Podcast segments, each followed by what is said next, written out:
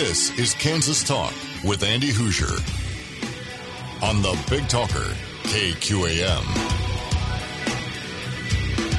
It is a Saturday morning here on the Big Talker KQAM. Welcome into it. Good morning to you. Let's get you up and moving like we do every single weekend right here on the Big Talker, 1480 AM, 1025 FM KQAM. I'm Andy Hoosier. Thanks for hanging out with us today. We got a heck of a show lined up for you today. First and foremost, we have to say kudos to the Sedgwick County government for what they did with their decision yesterday. We'll talk about that here in just a little bit.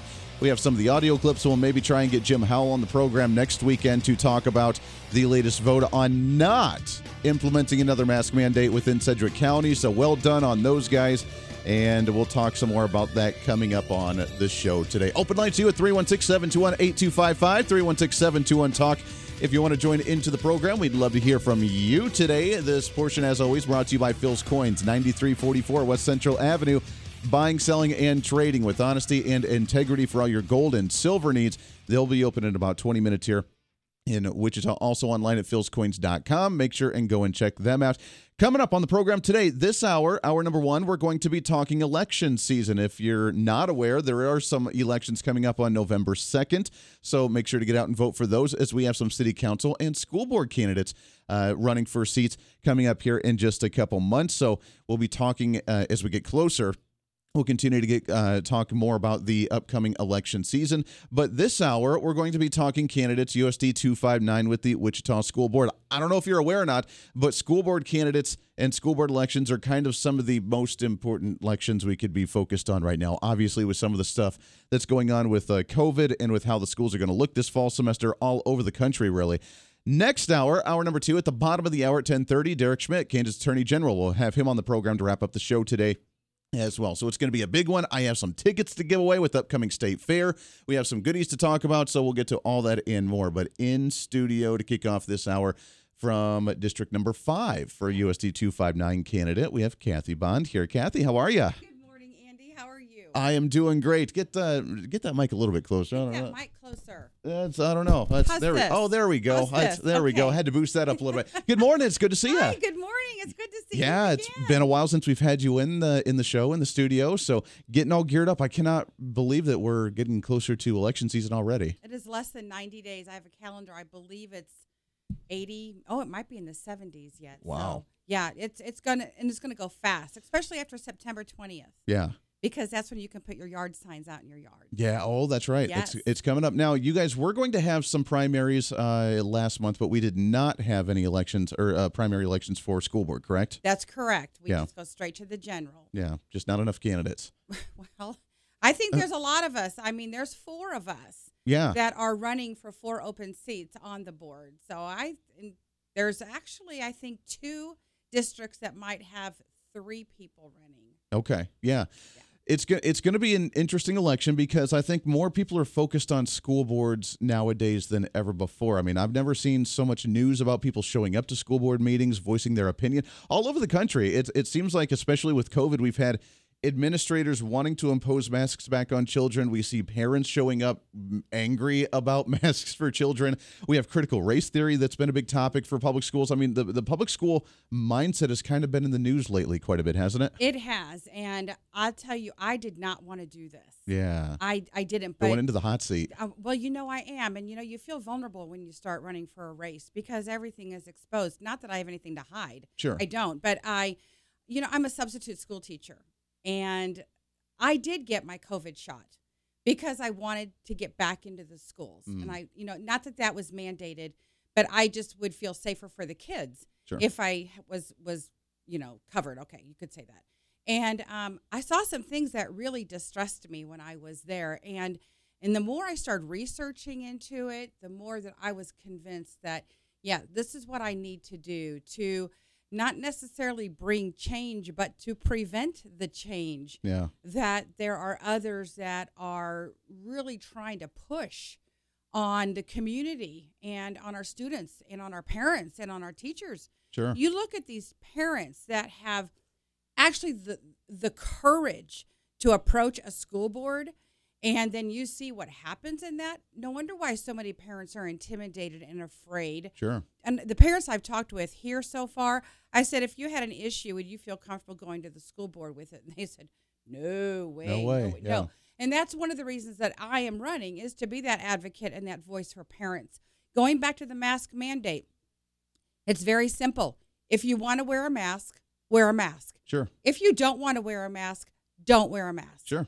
So the parents that are upset that this mask mandate did not go into effect, please take a deep breath. You know, children are our very utmost concern. I'm a mother. Sure. I'm a grandmother. I'm a great aunt. I'm an aunt. I understand. But let's just put the data over the fear. And your child is not going to die. I understand the fear that we mothers have. I do. I get Sure. it. I get it. But for those parents that don't want to send their children to school with the mask, let them not do that. I'm I'm a pretty I'm pretty vocal on that. I stand very firm on that. Well, it's big. It's it's wild that we have the administrators, as you mentioned, wanting to take the power away from the parents. I mean, ultimately, parents are the number one decision makers for their children on anything. When it comes Absolutely. to curriculum, when it comes to Yes. what they're putting on their body, in Yes. their body, whatever, it's the parents, not the administrator. I understand the administration, you know, worrying about liability, wanting to feel like they need to do protection, whatever. But at the end of the day, that's not their duty. It is Right. the duty of the parents That's to make sure they're safe in one way, shape, or form. Absolutely. I mean, the buck stops with the parent. Right. You know, I mean, that's my child. I am responsible for my child. Yep. I am not sending my child to school to receive health care. I'm sending my child to school to be educated so that he can be prepared to be a successful citizen, a law abiding citizen, Right. wherever he or she chooses to live. Yeah. And, you know, boy, that's not going to happen if we keep letting it happen. You know, education shapes society. Exactly. And if you like the way society is going, then don't vote for me. I'm serious. Yeah. If you like where we're going with our children, with their academics, do you know, Andy, that our school district, number one, we are the third largest school district in our nation. Okay, not a lot. of Wichita. I was not aware of that. Wow. Yes, two five nine is the third largest school district in our nation. Wow. Here's another fact for you. We are 2% below national average for our graduation rate. Now, nobody wants to tell us that. Mm, Sure. You know, and it costs $17,000 now for each student, Sure. where just 20 years ago, it was maybe $7,000 per student. So all of this I remember when we came on the radio Yeah. about five years ago. It was we we broke the record at like ten to eleven thousand dollars. Yeah. So, so it keeps going up, but how come the student graduation rate's going down? You know, uh, the standard tests are going down. You know, there was a point in time that 259 was, woo, we were way up there and Florida was way down. Sure. Well, now look, it's flipped. What's the cause? Do you think? Is it curriculum? Is it the lack of focus on the teachers? Is it more the bureaucratic state as opposed to the focus on the the students? I mean, what what do you think is causing so much money to go into it, but yet so little return on the investment? It could be methodology. It could be just, it could be the current board of education. you know, I I would have to do some research with that, Andy. But I do Yeah. believe that parents and and on my on my little palm card right here it says working to strengthen the voice of parents. Yeah. Parents, they have got to have that voice, and if they do not have the courage to have it, I'll have it for them. Yeah, it's wild that parents would be concerned or intimidated or scared to approach a school board and say, "Hey, I have a concern." I mean, the school board the school board should be the parents that are actually making up the school board saying, "Hey, you know, my kids in the school, I want to make sure that it's that it's good." And I want to hear from the parents, just a community of parents making decisions for their children at the school district. And it, it seems like there's this almost hierarchy that they want to have of we're above Right. you, so we're going to make this decision. Thanks for the input. Right. Well, okay, look at it like this. Um, the Board of Education of any school district works for the community, Right. not here. Hmm. And I think that parents are shamed for thinking differently than what some of the others do that are in power, you could say. Sure. And I really believe that, you know, if you truly have a servant's heart and you want to serve your community and you want to serve the students and the parents and the teachers, do not forget those teachers, man. Teachers are heroes to me. Huge. Yeah. Oh my gosh. Uh, because I am a substitute teacher, I talk with the teachers Yeah. and I hear, and my, my bonus daughter is a teacher in Andover. And so I hear their concerns. And you know what? They, I think that they would actually, okay, maybe they wouldn't do it for free, but they, they love their job so much They're so invested in these kids and their education that uh, our teachers are not treated as the professionals that they need to be, and they're they're being they're being told how to teach. Yeah. It's a script. Yeah, that's the frustrating part is that they're told how to teach, and I mean, that whether it's the curriculum or whether it's even the budget and their salary or the wages. I mean, we hear the argument about the schools need more funding to take care of the teachers, and then the last one that we saw, we saw like a six percent increase for administrators, like a one and a half to two percent increase in salary for teachers, where that was the propaganda that was saying this is why we need to pay more taxpayer money into Right. the system. I, I feel bad for the teachers because they get put between this rock and a hard place, and then they don't get taken care of, and then it's just used in, as another propaganda for later on down the road of hey, school district, we need more money. You're right. We do not need more money. There is a surplus of money in 259 right now. There really is. Yeah. And um, eh, this is an interesting fact that um, I put this on my uh, campaign Facebook page. I received an email. The Kansas Department of Health and Environment received um, in April like some 80 something million dollars. Mm-hmm. Well, they proposed to give the schools of state of Kansas a 70 something million dollars to make modules next to the school buildings filled with medical stuff, Mm. nurses. If your child is having any symptoms during the day, they'll just go down there instead of the nurse's office. They'll go to this building Sure. and they'll be they'll be checked for um, um, coronavirus. They'll be checked for the flu, or they'll be checked for strep throat. Sure. And I mean, this is where I draw the line. This is where I think, no, this is an education building. Right. We have school nurses that can take care of this. Yes. And it, you know, I'd rather use that money for somewhere else. I Yeah. mean, our teachers, Maybe Uh, upgraded books maybe or equipment. upgraded you know, books science equipment, experience. Yeah. yes. Come on. Yes, because I'm I'm so I mean I'm just I get frustrated, but then I've got to take a deep breath, pull back. okay, it's gonna be all right. It's gonna be all right. It's The gonna be all Four right. of us are gonna be elected, and we're gonna be able to learn everything, and then collectively. Because we're going to have to get along with the board members that are still there, which they're nice. I've met them. Sure. They're Oh, very yeah. nice people. Sure. And um, collectively, you get together. It's not my way. Sure. It's it's the group. It's figuring out the best way to move That's forward. right. Yeah. Let's take a break here real quick. When we come back, I want to talk about curriculum, what we can do to Oh. tweak the curriculum, make it better, kind of figure out ways that we can fine tune that to maybe raise that quality of education up just a little bit. We're talking with Kathy Bond, candidate for USD 259 School District, District number five here in the Wichita area. If you want to call in, you can at 316 721 8255. 316 721 Talk. It's Kansas Talk here on the Big Talker KQAM. Happy Saturday. Let's get this going.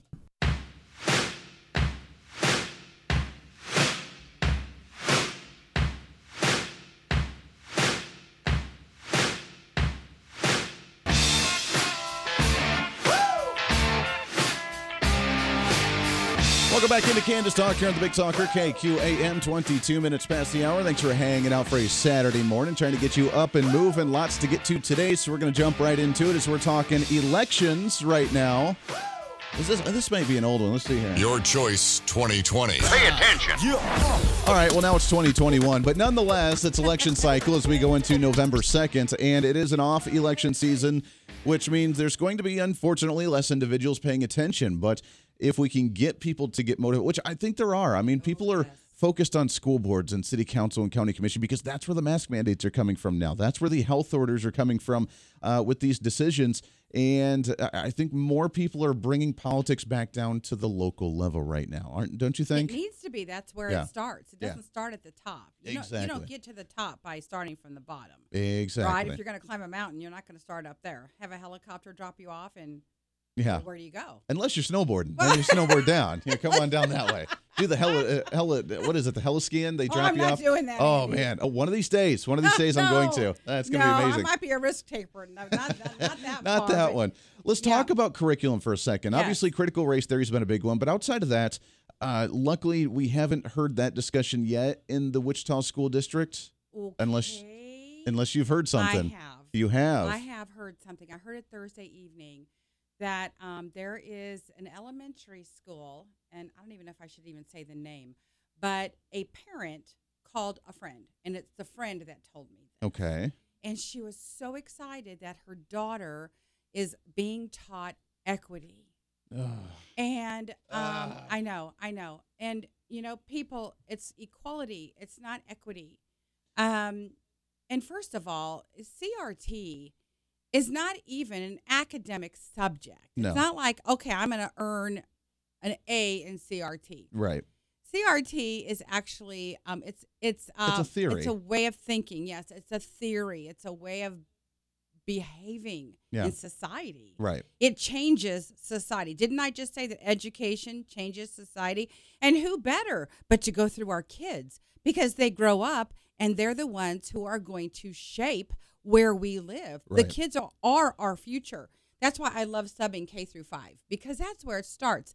So, critical race theory, it's here in Kansas. It's here in Wichita. Okay, Yeah. but it's not going to be spelled out CRT Right. because those that are pushing for this, oh, they're good, they're sly. They will put it in a different way Yeah. where it doesn't look like that. You won't even know it. And I'm not saying it's brainwashing. I, I, I don't think that, but you know, if if if you put a fish out, I mean, in the water, I mean, not a fish. Okay, get a, a bird in water long enough, a bird's going to think that it lives in water. Sure. You know what I'm saying? Maybe that's not a very good analogy. But I look at it like this. Have you ever seen the movie The Ten Commandments with Cecil B. DeMille and how Yes. dramatic her effects were? Mm-hmm. Well, if you remember the Passover time and you had to go into your home and put the blood of the lamb over the door, and if you didn't, then the um The spirit was going to come and kill you. Yeah. come kill Right. you.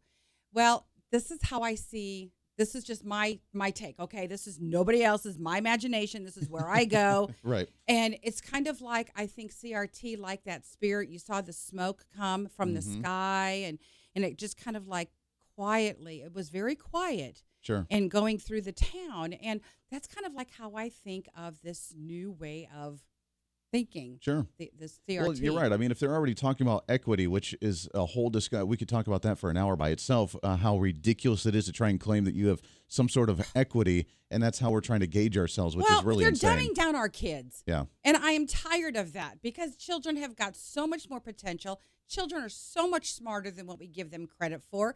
And instead of see what what what we've been seeing is that instead of raising the child to the standards, they're lowering the standards to the child. Yeah. I'm like, wait a minute, that is enabling. That is dysfunctional. That to me, that just is not worthy of even, you know, but it's, it needs to have attention to it. So, um, but uh, the CRT, it's it's here, and um, people that know far much more than I are who I go to to say, educate me, Sure. tell me what's going on.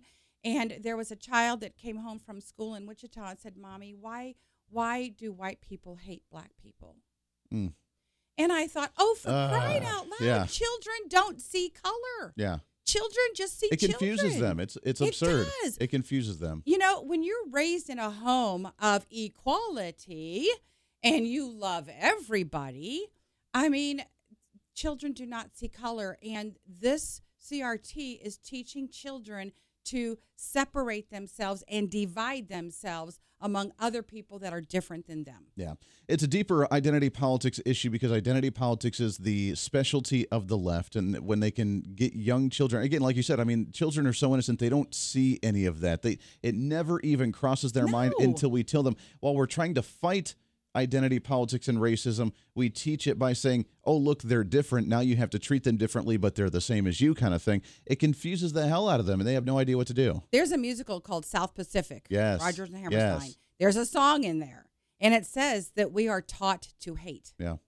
And boy, isn't that true? And so CRT is teaching our children to hate. Yeah. And that that goes against every fiber of me Yep. because we are to be unconditional. And it doesn't mean you're going to like everybody, but it doesn't mean that you're going to be mean to people and beat them up on the playground. And you know, you're there to learn ABCs, one, two, threes, reading, writing, and arithmetic. That's why I think you just need to get back to basics with Bond. And that's Did you like I like that. Back to basics with Bond. I love it. We got 45 seconds. Where can people reach out to you? District number five for USD 259. How can people get a hold of you if they want to? I have an email, which is kathybond2021 at gmail.com. I also have a Facebook campaign page, Kathy Bond for USD 259. And I'm going to be putting signs out. If you'd like a sign, if you would like to help, if you would like to donate, I, I mean. I need all of the above. And I'm excited. I'm very excited for the four of us. Like I said, there's Hazel Stabler, Diane Albert, Brent Davis, and Kathy Bond. And it's all or nothing, folks. The city of Wichita, it's all or nothing. You do not have to live in a certain district. You get to vote citywide for the four of us. Citywide for all of them. Yes, sir. I love it. Well, good luck on the campaign. Thank you so much for having me. We'll get you back on before election time again, and uh, hopefully you're getting some good response out there. I am. Speaking of, we'll get Hazel back on the show here right after the break, continuing our election coverage for election USD 259 here in the Wichita area right after the break here on Kansas Talk on the Big Talker KQAM.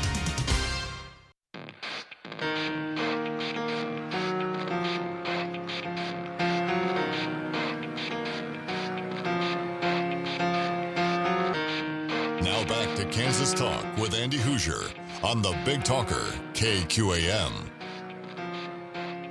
Welcome back into Kansas Talk right here on the Big Talker, 1480 AM, 1025 FM KQAM. Thanks for hanging out with us here. Brought to you by Phil's Coins, 9344 West Central Avenue. Buying, selling, and trading with honesty and integrity. For all your gold and silver needs, they're officially open now until 2.30 this afternoon. Make sure and go and check them out. Also online at philscoins.com. They're really like one of the only companies in the entire Mid America region that actually has gold and silver on hand right now because of the shortages. So go and check them out. Phil's Coins, whether it's for emergency funds, whether it's for the specialty coin that you want to get, they have it all. I, I have one of those ancient coins, which is really, really neat.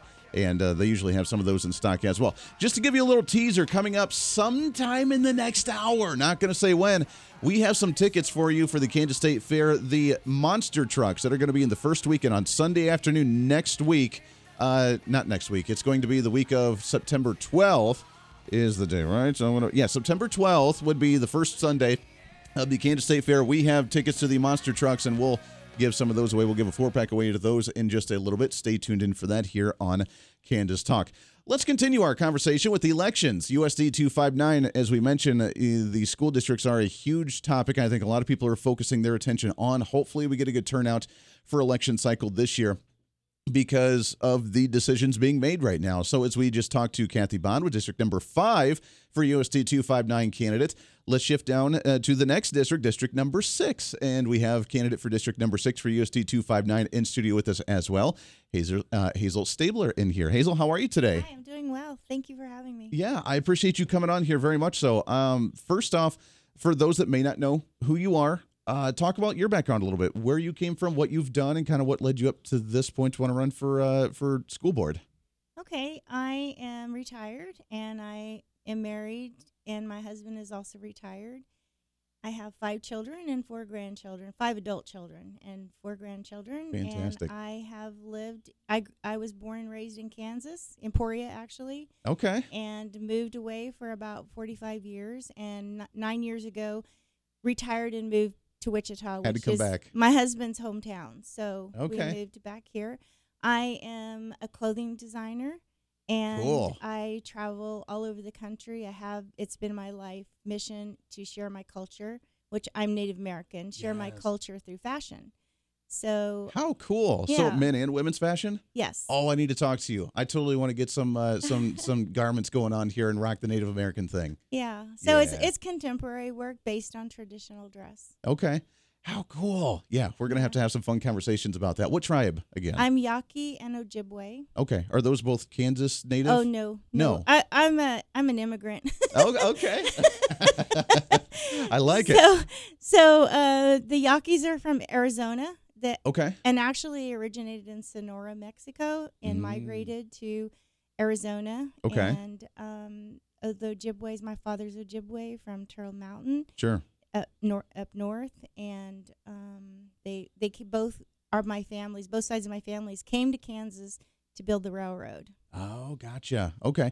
I have to admit, and we've talked a lot about this on the show, I, I am absolutely fascinated and in love with Native American culture. I don't have much in me, but my wife is um, a, a lot of Native American in her, and we're trying to work on, we talked about a little off the air, uh, working on trying to get her um, her card to the uh, to the tribe and to the uh, uh, reservation. But I love, love Native American culture. So we're to have some, have some fun conversations so, about that. So my life is is um, centered around my culture. yeah. and I participate. I'm an active participant in uh, local and actually um, state.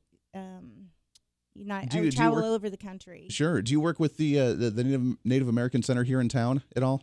Uh, no, well, actually, I have an interesting story. My husband's father was one of the founders of the Indian Center. Oh, cool. Okay. So, Yeah, Fantastic. so we have some roots there. I love it. I love it. What made you decide one for school board this year? Well, I've always been involved in education with my kids. I was a room mom and PTO president and very active in raising money for the school. I've had experience. My children did not go to school in Wichita. Um, they grew, went to school in Louisiana, and I've had experience in both public and private schools. Okay.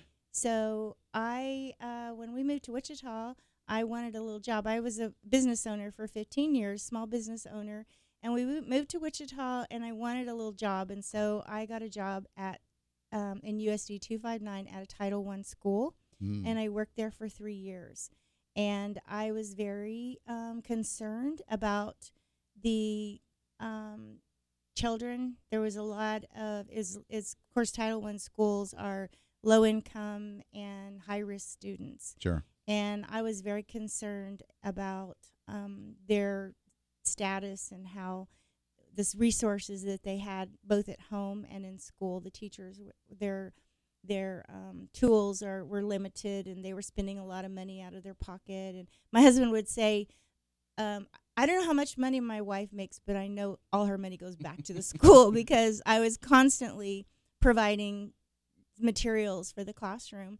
And so one day I was working with one of the students and she was subtracting 9 from 10. Sure. And she was using her fingers. And I was wow, I was like, "Wow, why are you using your fingers?" You know what? And this is a 5th grader Right. that concerned me. And every single day I would go home and complain to my husband, and he would say, You need to run for school board. You just need to run for school board. And I was at that point not in the, I didn't feel like I knew enough people. You know, I hadn't lived in Wichita very long. Sure. After being here for nine years and being very active in the community, Mhm. I feel like it's time for me to speak up and be a voice for the students, their parents, Yeah. and teachers. How amazing! I love it. It, it. It's scary to me, as you mentioned, a fifth grader trying to do the nine, uh, take Yeah. away nine from ten. I mean, that's that's scary. That's fingers, concerning. yeah. on their fingers like that.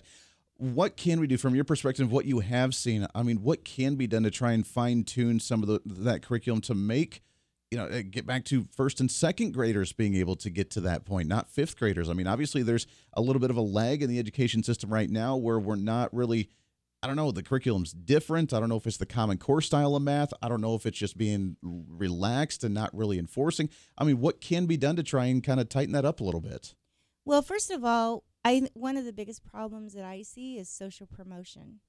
The kids are promoted whether they are qualified to move on to the next grade or not. The participation trophy. Right. And so I think the students need to be able to work at their pace. Mhm. And if they're, I mean, I'm not saying have fifth graders in second grade. I'm not saying that. But I'm saying that we need to find resources to be able to provide them an education that promotes them and their self esteem and their, you know, a path to uh, success. Yeah, we've heard a lot of the participation trophy mindset in the sporting and extracurricular activities, but actually in the classroom, that's a concerning thought if it's actually there with our basic education system as well. Yes, it is. Wow. Wow, that's unfortunate. Now, moving forward, uh, you had- you had mentioned. Let's talk about some of the budget for a second. You had mentioned just how much money you had to put back into your own classroom, and we've heard this story a lot. We always hear about the argument that we need to raise taxes so we can get more money to the school district because the teachers need more money and they need more raises and so on and so forth. But it never seems to go to the actual Right. teachers. I don't understand why you have to sink any money into your own classroom unless you want to do stuff on top of and above and beyond. But the basic necessities you'd think should be provided by the school district. Why are you having to put any money back in right now? Exactly. So first of all, I think the teachers are underpaid. I think they need to be paid more. Yeah. Um, the I think that it's not about how much money that is allocated to each student. I think it's about how it's spent. Mm, I understand that the buildings have a pri they're they have um, they justify what teachers receive in their classroom for their spending for supplies. sure. I spoke to a couple of teachers recently. One of them told me she had a hundred dollars a year The other one told me she had $150 a year. So that's why For all the resources. for all the resources. Oh my and we're talking about at-risk kids under, you know, poverty in the title one in the Title One schools. We're talking these kids don't come in with any money. They don't come with the supplies they need to start school. You know, however, there are um, organizations that give donations, but that's a one-time thing usually. And so throughout the year, the teacher is constantly having to make up the difference. You know, for the students who aren't able to provide their own supplies. It almost sounds like we're trying to run a nonprofit here by giving you a certain limited $100 budget for the year. You know, fill up your classroom with that, and then asking for donations from different organizations to be able to provide stuff in the classroom. This is insane. It is This is insane. We have a record number of money sitting in the emergency fund and the safety net for the school district, and you can't get anything to. I mean, hundred dollars would cover like the the Clorox wipes and the magic marker to go on the board, and that's about it. right. Wow. Yeah. Wh- Where is it going right now? Is it the, the the construction of the school buildings right now? Well, um, each student, I believe, is almost there. I, I believe this year the budget allows for about seventeen thousand plus per student, Mhm. around 4,900, 4,800, somewhere ra- roughly five thousand dollars is actually goes to the student. Sure. So I advocate that the monies that are allocated for the students should follow the students. That the students that have like our special needs at risk, um, that those monies that are that are for them Yeah. should follow them, Should and follow them, yeah. and that there should be a transparency in where that money goes, and because because I don't know. Sure. You know, I'm on the outside looking in. I can write it down on paper, I can read it on paper, but without being behind the closed doors and seeing exactly how they allocate those funds, Yeah. I really can't tell you what the answer is.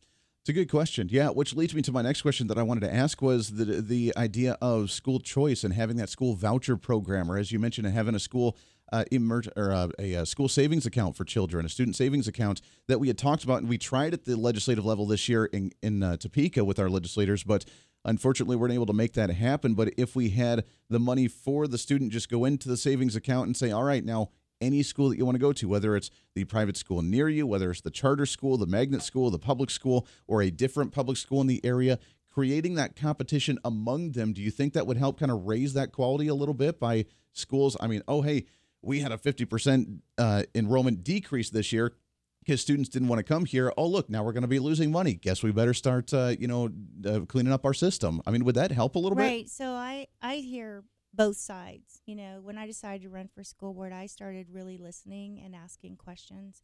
Basically, the parents want a better education for their kids. They want their kids to be successful Yeah. and be ready for society. Our kids are graduating at a remedial level. So they're attending college at a remedial level. I understand that um, local entities who try to hire, like like Cessna and you know Boeing, they try to hire our students and they're not qualified. Struggling, yeah. Yeah, they can't even enter at an entry level. So um, I have, you know, spoken to. I've heard both sides. You know, I they say that if we uh, provide the them with that with the um, monies to go where they want to go to have school choice, that it takes away from the school budget Sure. because there is a huge. I mean, you're talking seventeen thousand five hundred. Well, twelve hundred dollars of that amount goes towards the school building and um, salaries and you know maintenance, and so they're afraid it'll take away from their budget. But I think that you know, being a parent of students that went to private school, that was a private, a personal choice Sure. and though my children were well prepared for school i don't know why our public schools cannot provide the same education as a private school Yeah. i think we need to up our standards and have long-term goals that will provide success for our students If we're spending 17 grand a student, I would think that we'd have pretty much, you know, uh, private school level quality education there. Exactly. Because a private school is what, 10, 11 grand, you know, 12 grand to take a kid there. So we're spending more through the public system for less of a quality than just spending the money to go to a private school and get a solid education. So that's right. And you know, our school system used to be on top. We used to be an, a top innovator in the education system Yeah. Years ago, and we are we have fallen. And why? What is the problem? Where is the hurdle? Where did it happen? When did it happen? And we need to identify that so that we can get back on top and really push our teachers and our administration to make sure that that happens. Yeah, exactly. Let's take a break here, real quick. We're talking with Hazel Stabler, candidate for district number six for the USD 259. When we come back, I want to talk about you had mentioned it about working with businesses and with universities in the area to get them prepared for that and maybe some curriculum changes that we could do for the high school education to try and start working ourselves into the workforce, into higher education, into trade schools even, and see some of the opportunities we have in that field. 316 721 8255 316 721 Talk. If you want to join in, ask a question, leave a comment as we get ready for election season. For the off season, yeah, 2021, we have elections coming up. We'll talk about that and more when we come back here on Kansas Talk on the Big Talker, KQAM.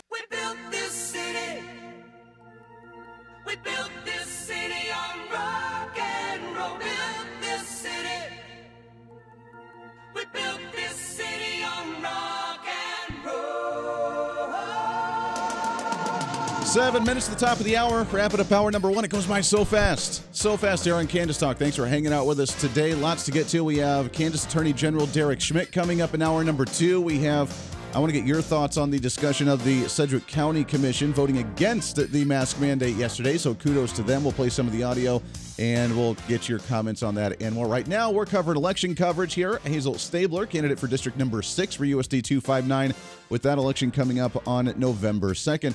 Hazel, you had mentioned in the last uh, segment something that I've loved to focus on is getting us prepared for either higher education, trade schools, or into the workforce. And I think that we've done ourselves a major disservice by getting rid of some of the programs of auto shop or woodworking class or ec- welding classes. economics. Yeah, home economics, just basic necessities for life skills that would get us either a job going out of high school if we chose to do that or to go to a trade. I went to a trade school for broadcasting school after I spent two years drinking and you know, for your university. I was like, this is not working out.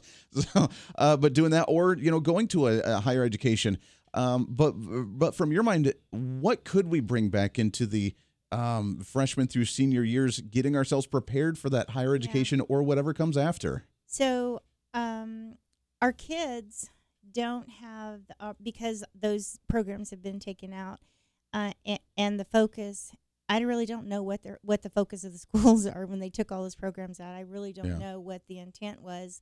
But without those programs, the kids, like you said, not everybody is a college um, perspective student, and the ones who are aren't ready. You know, I had to like learn I the hard said. way on that one. Yeah, I, like you said, like I'm we sixty thousand dollars in student loan debt now. Exactly. I was at eighty. I paid it down now, but that was two years of university. I'm like, you know, I'm not getting much out of this right now. Exactly. Yeah. So uh, I actually sit on a board for Mays High School for it's uh, a board for um, interior design, apparel design. It's an advis- advisory board, Okay. and um, I think that it's a great idea because we need to uh, give our kids a something to that emulates professionalism hmm and that will promote or to will inspire them to do better in life. And like we said, not everybody is a college um, perspective.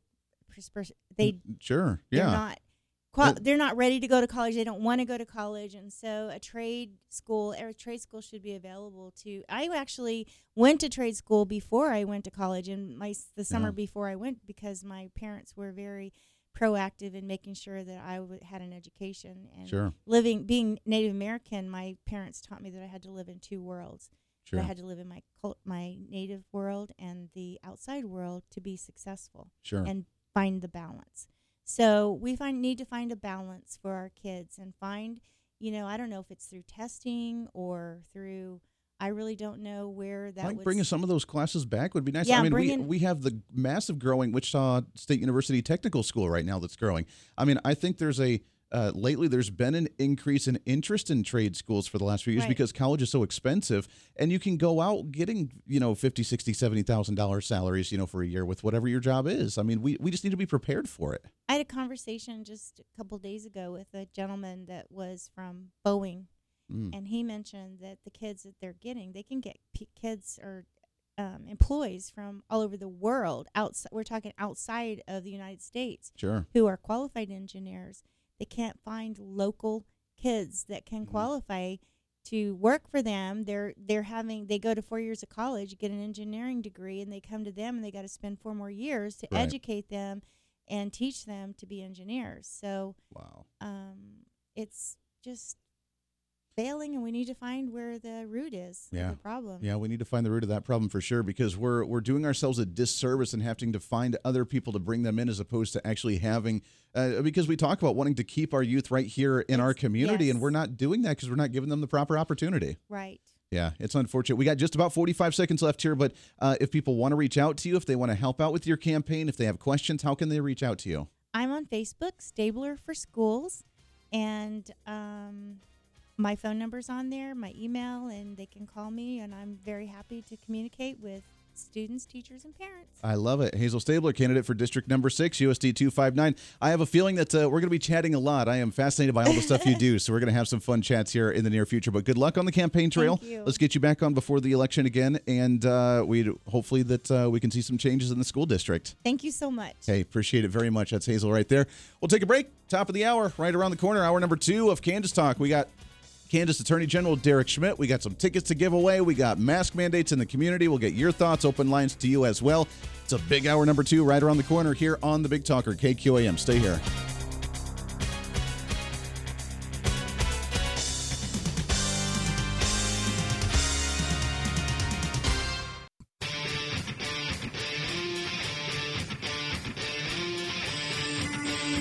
This is Kansas Talk with Andy Hooser on the Big Talker, KQAM. It is hour number two of Kansas Talk right here on the Big Talker, 1480 AM, 1025 FM, KQAM. Happy Saturday morning to you, trying to get you up and moving for the day. It's going to be a great weekend. Although I had some weather come through last night. Crazy, crazy. A little booming, some heavy rain. I guess we needed it. Try and cool things down a little bit. Although it's going to be in the, uh, it's still going to be hot for a while. Low to mid 90s, I guess, for a while for the next week or so. That's exciting. Welcome into the show. 316 721 8255. 316 721 Talk. We've been rocking it already. First hour over and done. And it goes by way too fast. Thanks again to Hazel Stabler coming on the program. Thanks again to Kathy Bond coming on the program. Candidates for USD 259 School District for district number five and six. You can get more information. Now, remember, again, anybody within the school district at all votes for all of the districts and all of the candidates. So you don't just, oh, I'm in district number one, I vote for district number one candidates. Oh, I'm district number two, I vote for district number two candidates. No, if you live in city limits and within USD 259 school district in any way, shape, or form, you vote for all of the candidates. So what we're going to do is at some point on social media we'll release the list of all the USD 259 candidates and which ones we've had on the program, which ones we're able to get on the program, and we'll get your thoughts on all of them and we'll try and bring in as many as we can between now and November 2nd with those general elections that are coming up. So, I know it's an off season. I know that predominantly those are usually lower turnout elections, but that doesn't mean that you should not turn out for these because these are huge. As Donald Trump would say, they're huge. They're bigly. They're big. Let me tell you, they're, they're going to be the biggest, most important ones you've ever seen in your life. Because, because right now we have school board and city councils that are making vast deci- decisions for us at the local level. They're making these decisions for us right now. We saw the city council, the county commission, the state legislature trying to do things based on um, this COVID garbage that's going on right now. And I have to give credit. I got. I didn't think that we would be able to do it one vote difference, but by golly, it happened. The big news as of yesterday is the fact that we can thank our city, our county commission, our Sedgwick County Commission. We can thank them for voting three to two to not implement another mask mandate in our community. Thank you. Thank you.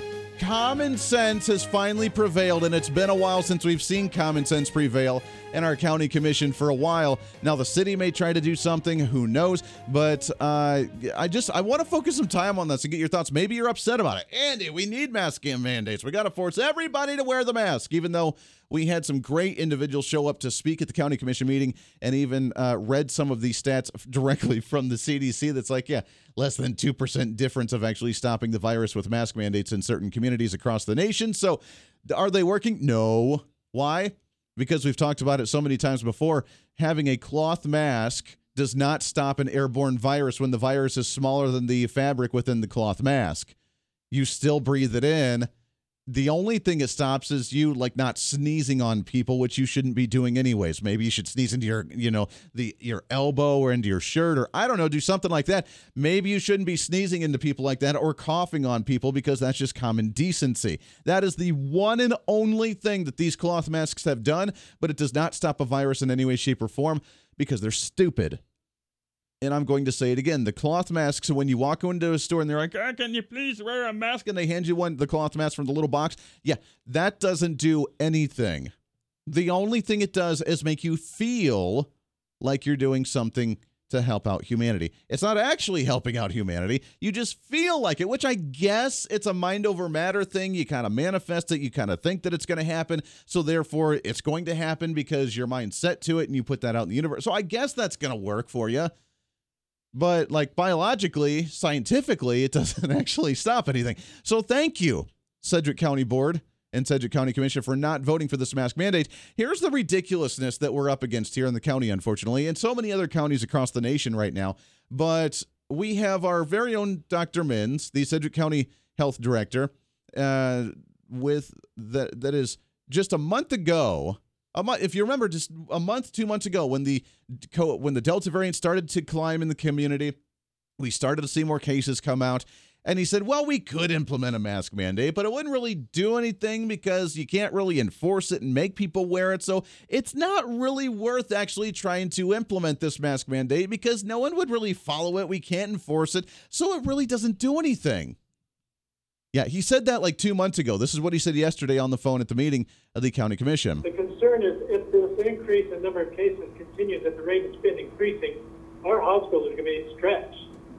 And that is inhibiting their ability to take care of all the other conditions that require hospitalization.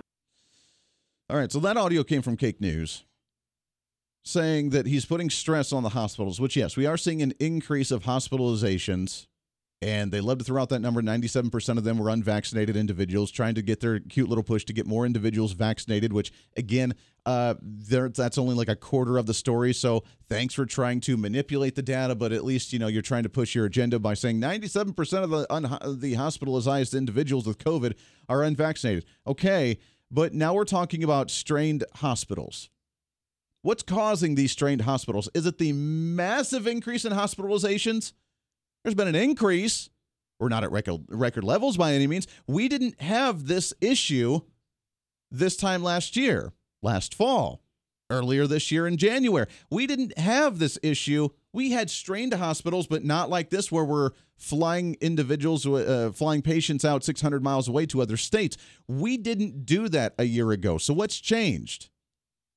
It's not the increase in hospitalizations from COVID. That's a portion of it, but that's not the whole story. So, again, the media is trying to manipulate just a little bit here, are they not? Because that's not the entire story. The entire story is we have a staffing shortage. Now, why do we have a staffing shortage?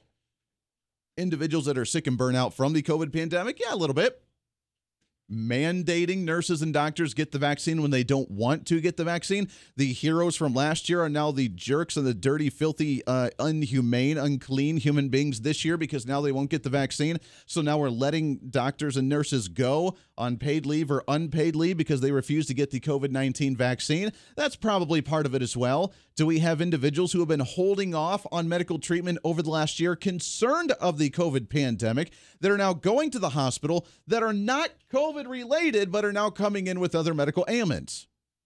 Ding, ding, I think we found a winner.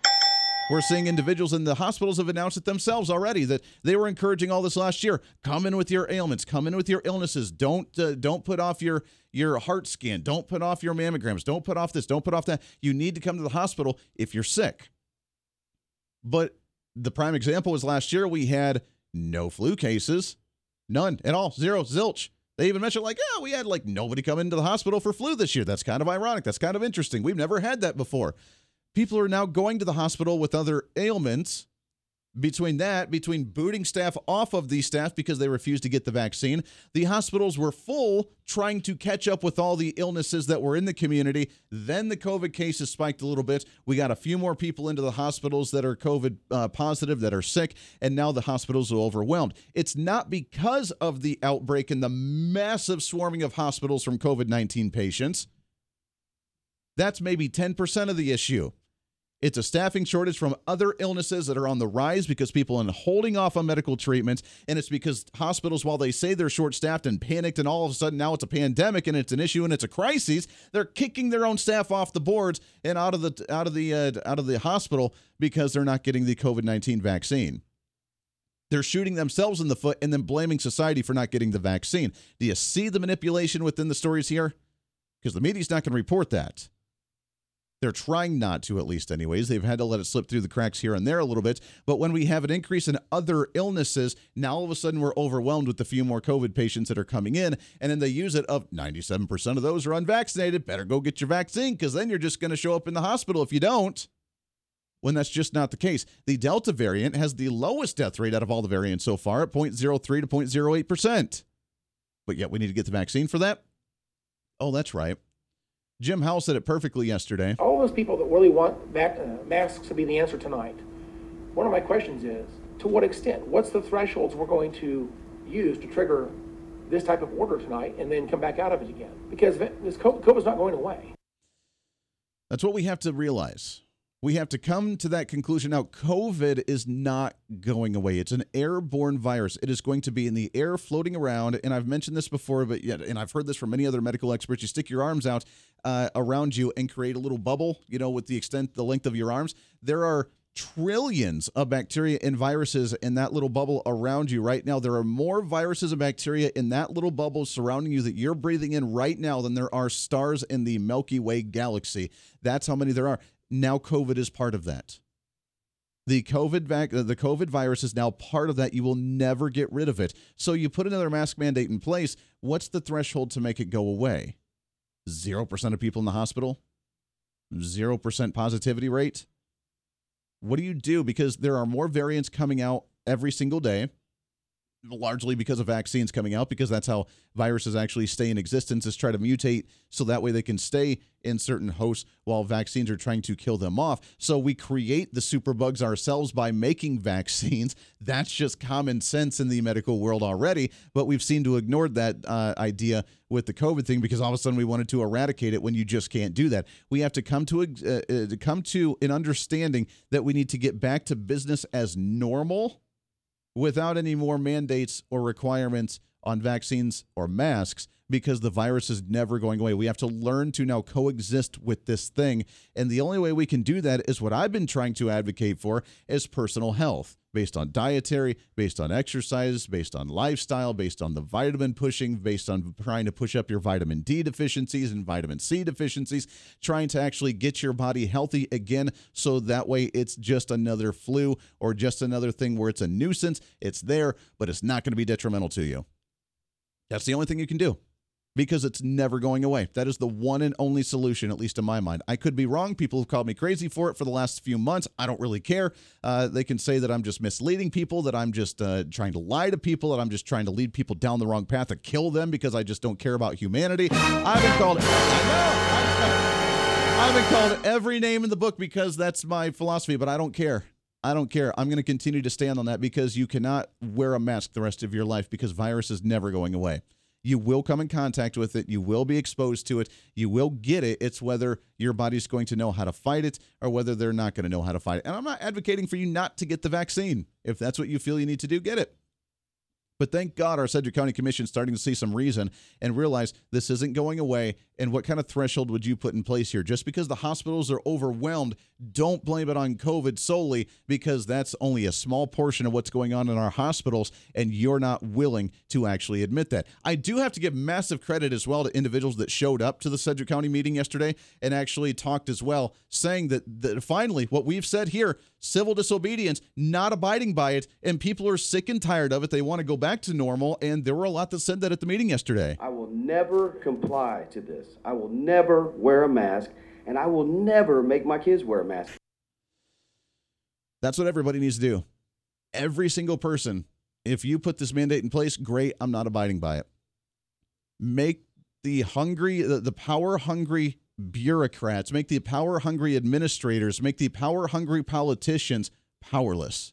They can pass whatever mandate they want. Mandates are not laws, and therefore I'm not going to abide by it. I will not wear this mask if you tell me to do so. I don't care what you do to me. Kick me out of society, isolate me in the woods. Thank God, because it's about time. 316 721 8255. 316 721 Talk. Agree, disagree? I want to get your thoughts on this. Let's go to the phones here, shall we? Line number one. Good morning. Who's this? This is Frederick. Frederick, how are you, sir?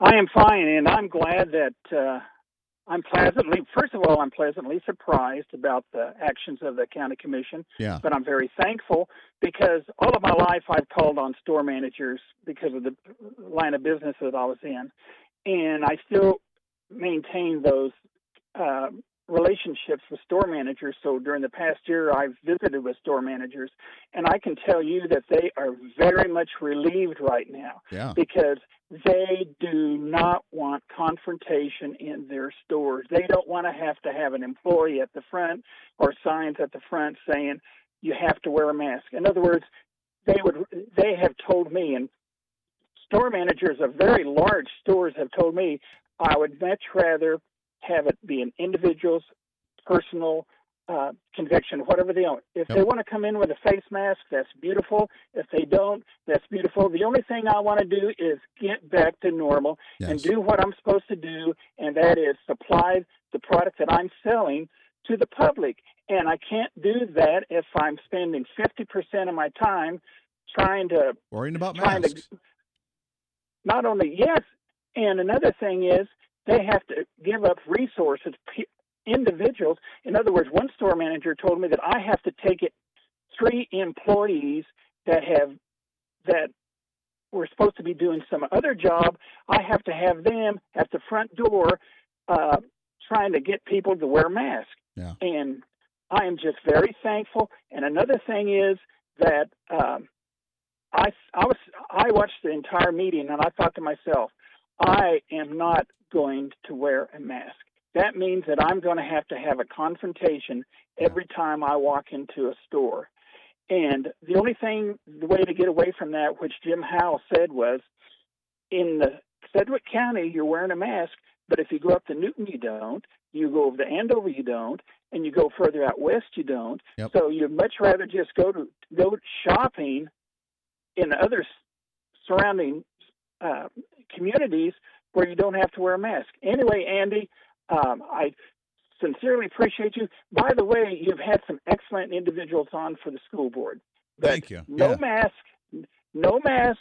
And like you, I'm pleasantly surprised and I'm very thankful because um, no mask. And, and for the schools, I've talked to my children, my grandchildren that go into school, and that they said some of them wear masks, which is fine, and others do not wear masks, which is fine. Sure. Just whatever they want to do, and it's much, much, much better than trying to wear a mask all day long.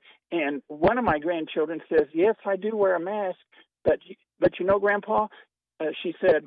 Um, now I wear it for about 15 minutes, and I take it off, and I'll put it on for maybe five minutes and take it off. And she's able to do that. Sure. So no mask, no mask mandate. Uh, thank you, Jim Howell, and those other two county commissioners surprised me. And of course, uh, that one female lady, oh, she, I don't know. She is a drama queen. If I've ever seen a drama queen, and I don't know what in the world she's doing up there, but she, everything's a crisis for her. Yeah, it, it's wild. And I will say, Lacey Cruz, I, I will say, however, that she did, um, she has come a little more rationale. I still don't agree with her politics in any way, shape, or form, but she has come from uh, the mindset that like Jim Howell and the others are like the evil, you know, insider, evil, terrible, horrible human beings to now wanting to work with some of them on certain issues. So she's slowly coming around, maybe not ideologically, but at least uh, willing to work on certain issues with certain county commissioners when it fits the agenda. So at least I'll give her that credit. But you're right. It's the end of the world. It's a crisis. Oh my God, we're all going to die. But yet, now I will say that she's the same one that has a band and sings and has been going to clubs and bars around the community singing without a mask. without a mask. Oh, oh, Andy, you know. Come on, man. it's for you people to do, but not for me. Hell, look at me. I don't have to wear it because I am so and so. You know. But anyway, yeah, Lacey, uh, uh, she is coming around. You know, and what's what kind of surprised me was that she was the one that brought up the O'Donnell deal, which, uh, you know, I, I don't want to get myself in trouble or anything, but uh, it, that was the that was the most. Are you serious? Yeah. You know, kind of a deal that Yeah. Somebody that you you you know what I mean. It's like what what? Yeah, she's You know- she surprises everybody on a daily basis. But uh, you know what? God bless her, and uh, we'll we'll get her around. We'll bring her to our side. We'll bring her to the dark side here eventually. Frederick, I got to take a break. I appreciate, it. but you're absolutely right, and I appreciate that call, and I appreciate that statement. Is that no mask, whether they pass the mask mandate or not, no mask, and it does keep the businesses from being put in that hot spot because there are so many that are refusing to wear the mask that businesses realize that if they mandate it for their customers, customers are going to walk right out the store and go somewhere else uh, to businesses that are defying that because now there is a tear even with those even defying the mask mandates from the county and from the city where they just don't want to do it. So kudos to the county commission for uh, you're right. I was pleasantly surprised because I did expect that mandate to actually pass. I really did. And shame on Dr. Minns from just a month or two ago saying there's no reason, no point to pass a mask mandate. We can't enforce it. There's no reason to do it. There's, unless everybody does it, it's really no point. And then turning around and saying, oh, well, the hospitals are really full from all these COVID patients. We better do this. Back and forth. Guy has no idea what he's doing. Uh, it is that time, so let's go ahead and do this thing.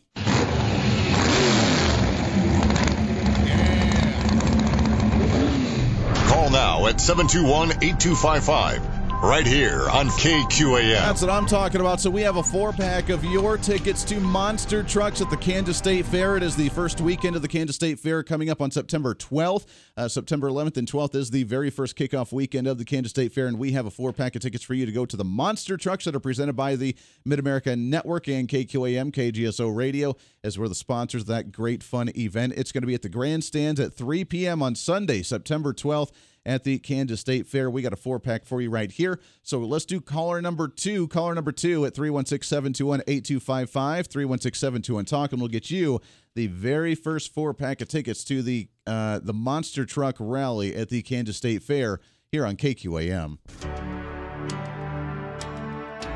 All right, we have our winner for the monster truck, so appreciate that. We'll maybe do one more giveaway before the end of the show. Plus, you can listen to John Wright every morning, 6 to 8 a.m., as he starts giving those away throughout this week as well, getting closer to Kansas State Fair season. Bottom of the hour news right around the corner here. When we come back, Kansas Attorney General Derek Schmidt will chat with him. Also, get the latest from what Governor Kelly mentioned about mask mandates for schools going into the fall semester. It's Kansas Talk here on KQAM. Stay here.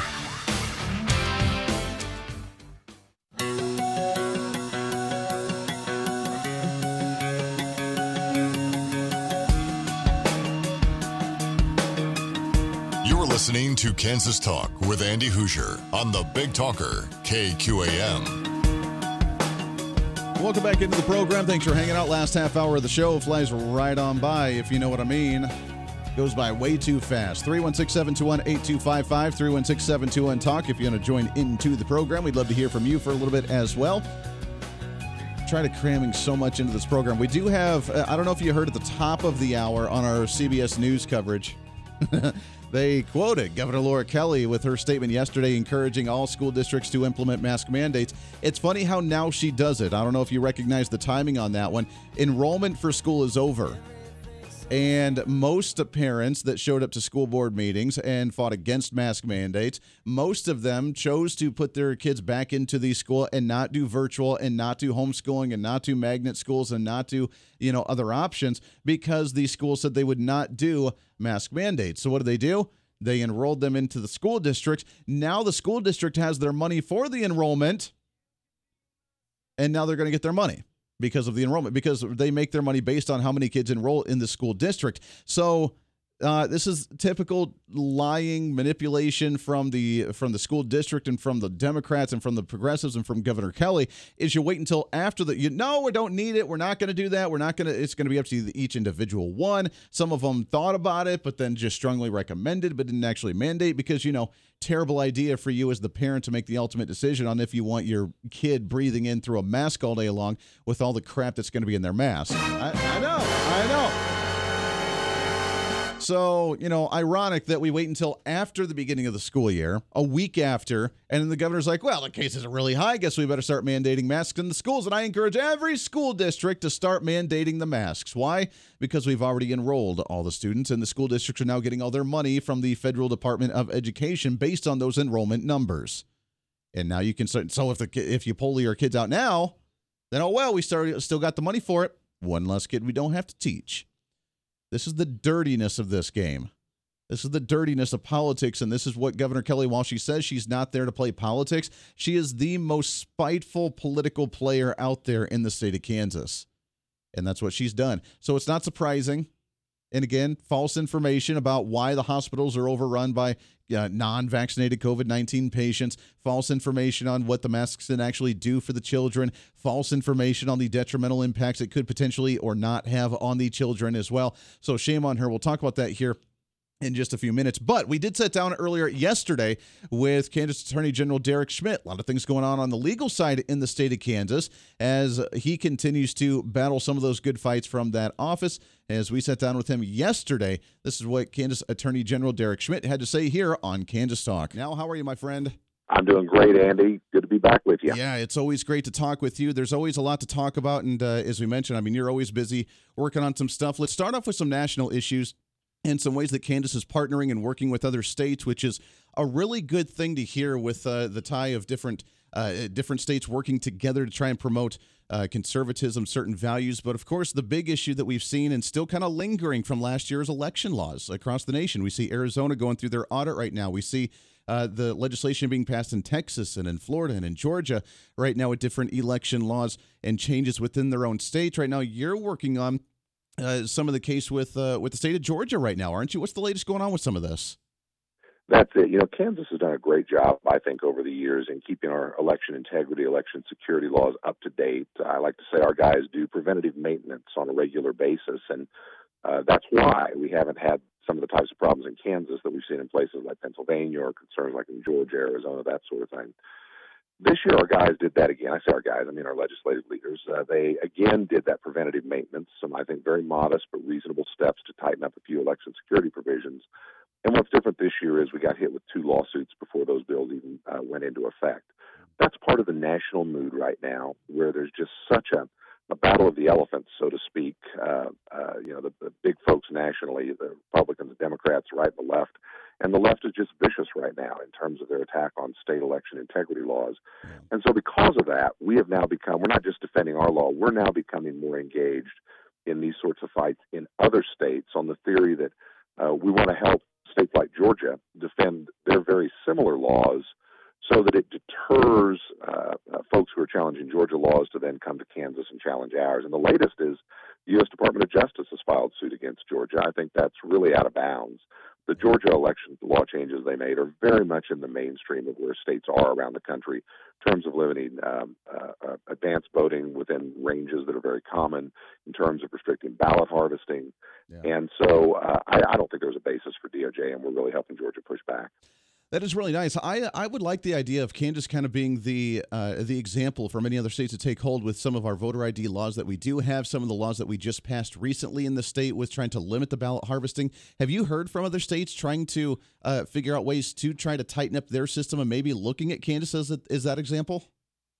Well, I don't know about the looking at Kansas part. I'm not sure who may be consulting with each other in terms of our, our election officials or in terms of our legislators, but it is the case that a lot of uh, like-minded states are moving in the same direction with very similar policies, not identical but similar. Sure. And again, that's the case in Georgia, where you know some of the changes they've made after the last uh, election this past fall are very similar to laws we either have on the books or are putting on the books in Kansas. Another reason we really want to stand with them on the front lines and push back against the Biden administration who's, who's challenging those things. Yeah. I don't think they have a legal basis for it. I think Georgia's going to prevail. That's very true. What would you be able to do? Worst case scenario, let's say that like HR 1 passes at the federal level, trying to centralize elections at the federal government level, which I know the Democrats are trying to push up there. If that was the case, being Attorney General, would there be something that we could do to try and stop that and fight that at the statewide level? You bet. In fact, a group of like minded uh, state attorneys general, other Republicans, uh, and I joined together. Oh, it's been several months ago now, and uh, in a letter put the, the Democrat leadership in the U.S. Senate and the House on notice that if they were to pass H.R. 1 or S1, the two big uh, Democrat election reform bills or power grabs in Washington, we're going to sue them. Uh, at the end of the day, the U.S. Constitution places primacy for uh, administering uh, federal elections with the states. And that wasn't an accident. It was done deliberately precisely to prevent the, the consolidation of power in a single place. You don't want the folks who benefit from election laws, members of Congress, the federal government, to be also the ones who have the principal role in writing those election laws, or there's a natural human tendency to uh, aggregate power and to do things to their advantage, which is exactly what's happening with HR 1 and S1. So we'll challenge them if they were to go that direction, and I think we'd have a very good basis uh, for some of those challenges. Boy, I love that. Maybe we can actually stop some of this garbage coming out of the federal level. That'd be really nice. Let's bring it back to, to the home front here and talk about some issues here in the state of Kansas. The last time we talked last month, there was an issue with uh, uh some of the uh, some of the attorneys in certain counties not wanting to follow through with uh, actually wanting to enforce certain election laws. And then we, of course, have SB 40, where we're trying to be challenging court right now with our Kansas Emergency Management Act on how dare we try to challenge mask mandates in schools and have to actually have to have a decision within a certain amount of time uh, that they say is bogging things down. Where are we with some of these, and are we getting on track? Are things running relatively smooth? And with the governor potentially wanting to implement new uh, mandates and actually uh, declare another state of emergency because of COVID. Uh, does she have the ability to do that with this kind of lingering in court right now? Well, there's a lot of ambiguity in the law because the Johnson County District Court that struck down part of S. Bill 40, which was the, the checks and balances bill, the emergency management reform bill, the, the, the opinion is just so imprecise. It's hard to read it and know exactly what the court did. And so there are some folks that think it was a very narrow opinion only struck down the timelines for challenging those local decisions, like you referenced. There are others who read it and think the entire Emergency Management Act has now been invalidated, and we actually don't have any checks on the governor's power. I'm somewhere in the middle. I don't think either of those extremes is likely true, but we've really got to have some clarity, and that's why we've appealed that case to the Kansas Supreme Court. We've asked for an expedited review. Uh, the court granted that request. Now, expedited for you and me in the real world might be a little different from expedited in the legal system, but we expect we'll be done with the briefings, the written arguments on that case by mid late September, and then uh, sometime in the fall we'll get a decision. We've also asked our court. Yeah, I would. We've also asked our court, uh, the Supreme Court, Kansas Supreme Court, to stay the decision below, to put it on hold, yeah. which would leave the, the pre decision status quo in place while this appeal plays out. So far, the court hasn't agreed to that, but I, I really remain somewhat hopeful about that. They haven't denied it; they've just sort of set it on the back burner and said we'll answer that later. And so, I, you know, I'm I'm hopeful on this. Look, here's the big picture on this. The legislature this past year made a decision, and the governor signed it into law. So everybody affected, both parties, uh, uh came to an agreement, even if it wasn't, you know, uh, optimal from one of their vantage points. They all put their name on the dotted line, and the bargain was we're going to have additional checks on the governor's power, her, her centralized state level power in the emergency. And mainly the check is she's got to have legislative approval to exercise those emergency powers again. Yeah. And in exchange for that, we're going to push a lot of these decisions down locally, whether it's mask mandates in schools or in communities or other mitigation procedures. We're going to make sure that local elected officials, not just appointed officials, are ultimately responsible. And then we're going to allow them to make their decisions based upon the community dynamics and here's the important part we're going to set up this special procedure by which citizens in those communities who are aggrieved by those local decisions get expedited, easier access to the court to ask a judge to take a look at what those local authorities have done. That bargain, while messy, made a lot of sense. It's very much a local community by community decision making, empowering people to make sure everybody has a voice in that process. Yeah. And what's happened here is that the district court has invalidated the last step, and so that fouls the bargain. And to get that bargain put back into place. Now, again, just kind of refresh my memory is when someone challenges that and this is sitting in court, does it knock down the entire SB 40 uh, bill and everything that's in it, or just that portion of it? Well, that's the sixty-four thousand dollar question, as they used to say. Um, you know, the, the district court's decision from Johnson County is is not a model of clarity. It's very difficult to read it and come away knowing exactly what the court did. Gotcha. We know that the court intended to invalidate the enforcement provisions in Senate Bill 40, the, the expedited review in court. But we can't tell with certainty whether the court also invalidated the rest of Senate Bill 40 some of which had nothing to do with these expedited review provisions. So the state of the law is really in flux right now. And of course, the other question is uh, does that Johnson County District Court decision apply anywhere outside of Johnson County? Or are the other 104 counties in the state still at liberty to uh, rely on Senate Bill 40 and fight these same battles and maybe get different outcomes with different courts in different areas? So it's a terribly messy and uncertain situation, and that's why we're trying to get as quick as possible an answer from the Kansas Supreme Court on what exactly the law is right now. Oh, don't we love those muddy waters when it comes to litigation like that? That's always, I'm sure that makes your job easier. Well, you know, from a litigation standpoint, of course, we don't mind. We do this sort of thing every day. But the problem is real people in the real world, kids going back to school. You've got Yeah. COVID case numbers going up. You've got very different opinions in some different communities around the state on what ought to be done about it. And even everybody who's trying to do the right thing and, doing their absolute best in good faith, they don't know what the rules are. And it's just it's it's really tragic because it is unnecessary confusion and strain that could have been avoided, and we're trying to get it fixed. Well, exactly. It, it unfortunately happened at the worst possible time as we go back into school for the fall semester. So it is frustrating because it is hitting the down home individuals on an everyday basis. We're talking with Kansas Attorney General Derek Schmidt. Last question before we let you go. I know you're busy and I really appreciate the time here. Let's talk about some of the, uh, we talk a lot about this on the air uh, throughout the week, is a lot of scams going on in the state of Kansas and, of course, robocalls, which we get a lot of those. I don't know how many robocalls I've gotten over the last couple of weeks on my phone, and they're all 316 numbers for the Wichita area. Uh, and, now I know we've talked about trying to like ban tel- telemarketers to from looking like they're local to try and uh, and uh, uh, trying to entice you to actually pick up the phone, but they're still happening. Are we working on anything to try and stop that so we can actually know if it's a telemarketer or not? You bet. It is such an enormously frustrating situation. And here's the problem. This is this is a technology problem. It's not a law enforcement problem. I know people sometimes raise an eyebrow when I say this, but it's true. We still enforce the anti-robocall laws, the telemarketing laws, uh, the do not call list, and, and we do it vigorously. The problem is technology has enabled these bad operators to step up the volume so high there's no way we're ever going to fix this problem by chasing them down after the fact.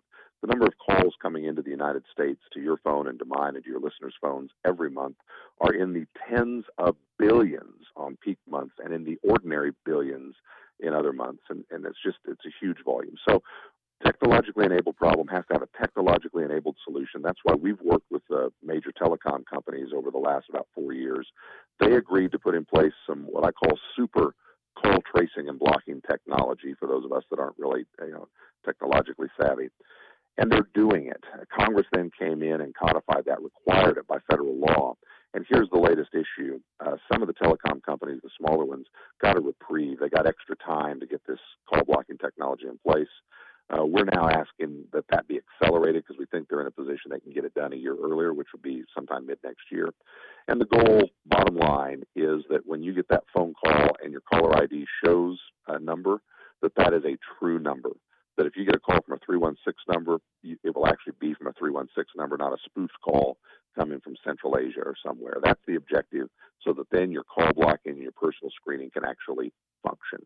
So a lot of words, a lot of work, very indirect, but uh, everybody's, I think, pulling in the same direction. We've just got to get the right technology deployed. Little by little, I know it's always a, a kind of a game of cat and mouse with uh, with scammers, with telemarketers, and as we create stuff, then they find ways to get around it, and then we got to find that. So I know it's a back and forth, and it's a work in progress, and we appreciate what you guys do on that issue. Kansas Attorney General Derek Schmidt, it's always great to talk to you, my friend. We appreciate the time you give us. Keep up the fight because we've said it before. The Attorney General's office is really like one of the most important positions that we could have right now, and it's it's extremely important to have that fight on the legal side to try and keep some government powers at bay. So we appreciate what you do, my friend. Thank you, Andy. Great to visit with you. We'll talk to you next time. All right, there it is, Kansas Attorney General Derek Schmidt. We appreciate his time very much. Always good to chat with him on a semi monthly basis or so as we get an update on what's going on in the Attorney General's office and fighting the good fight on the legal front. We'll take a break, get ready to wrap up the show today for a Saturday here on Kansas Talk on the Big Talker KQAM.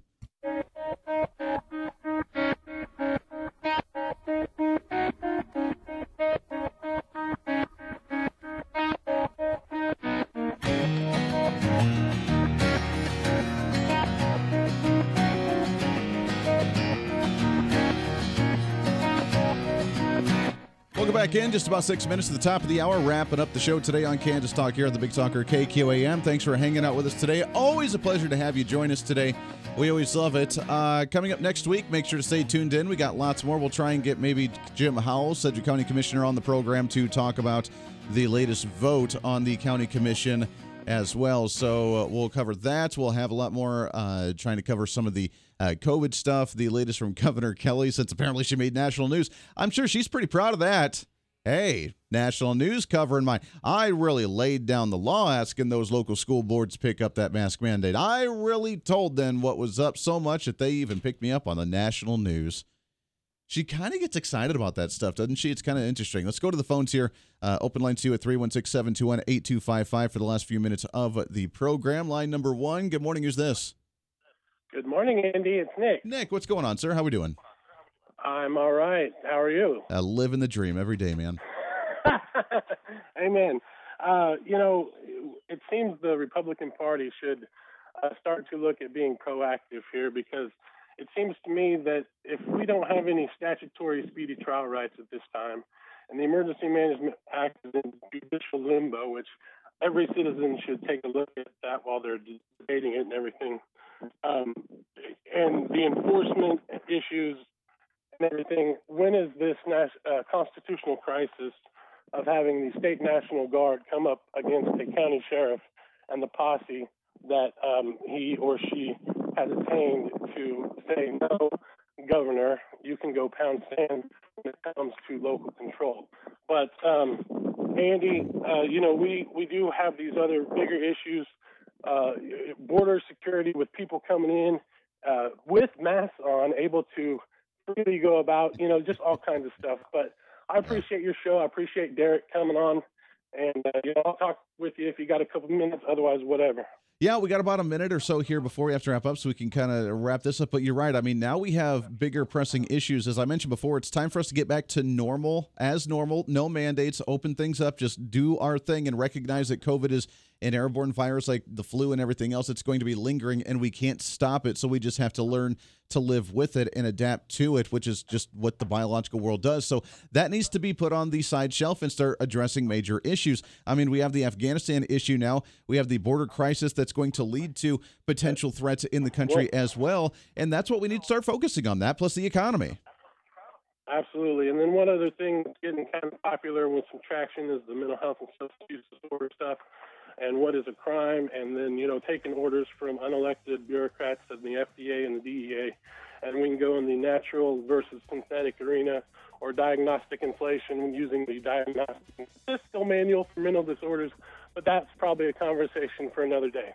God bless you, Andy. I love you, and uh, you have a good day. Weekend. Hey, you as well, my friend. It's always good to talk to you guys, so we appreciate that very much, and it's always good to hear from you. You're right, those are conversations that we could spend another two hours on by themselves. So until then, guess we'll just have to do that another time. Until then, we're back at it on Monday for the Voice Reason at 4 p.m. Stay tuned in for that one. Kansas Talk next Saturday as well, 9 to 11. Joe Pags live with the weekend right around the corner here on KQAM, followed by your tech guy Leo Laporte and your best of with Dan Bongino. Until then, I'm Andy Hooser. This is Kansas Talk here on the Big Talker KQAM. Everybody have a wonderful weekend.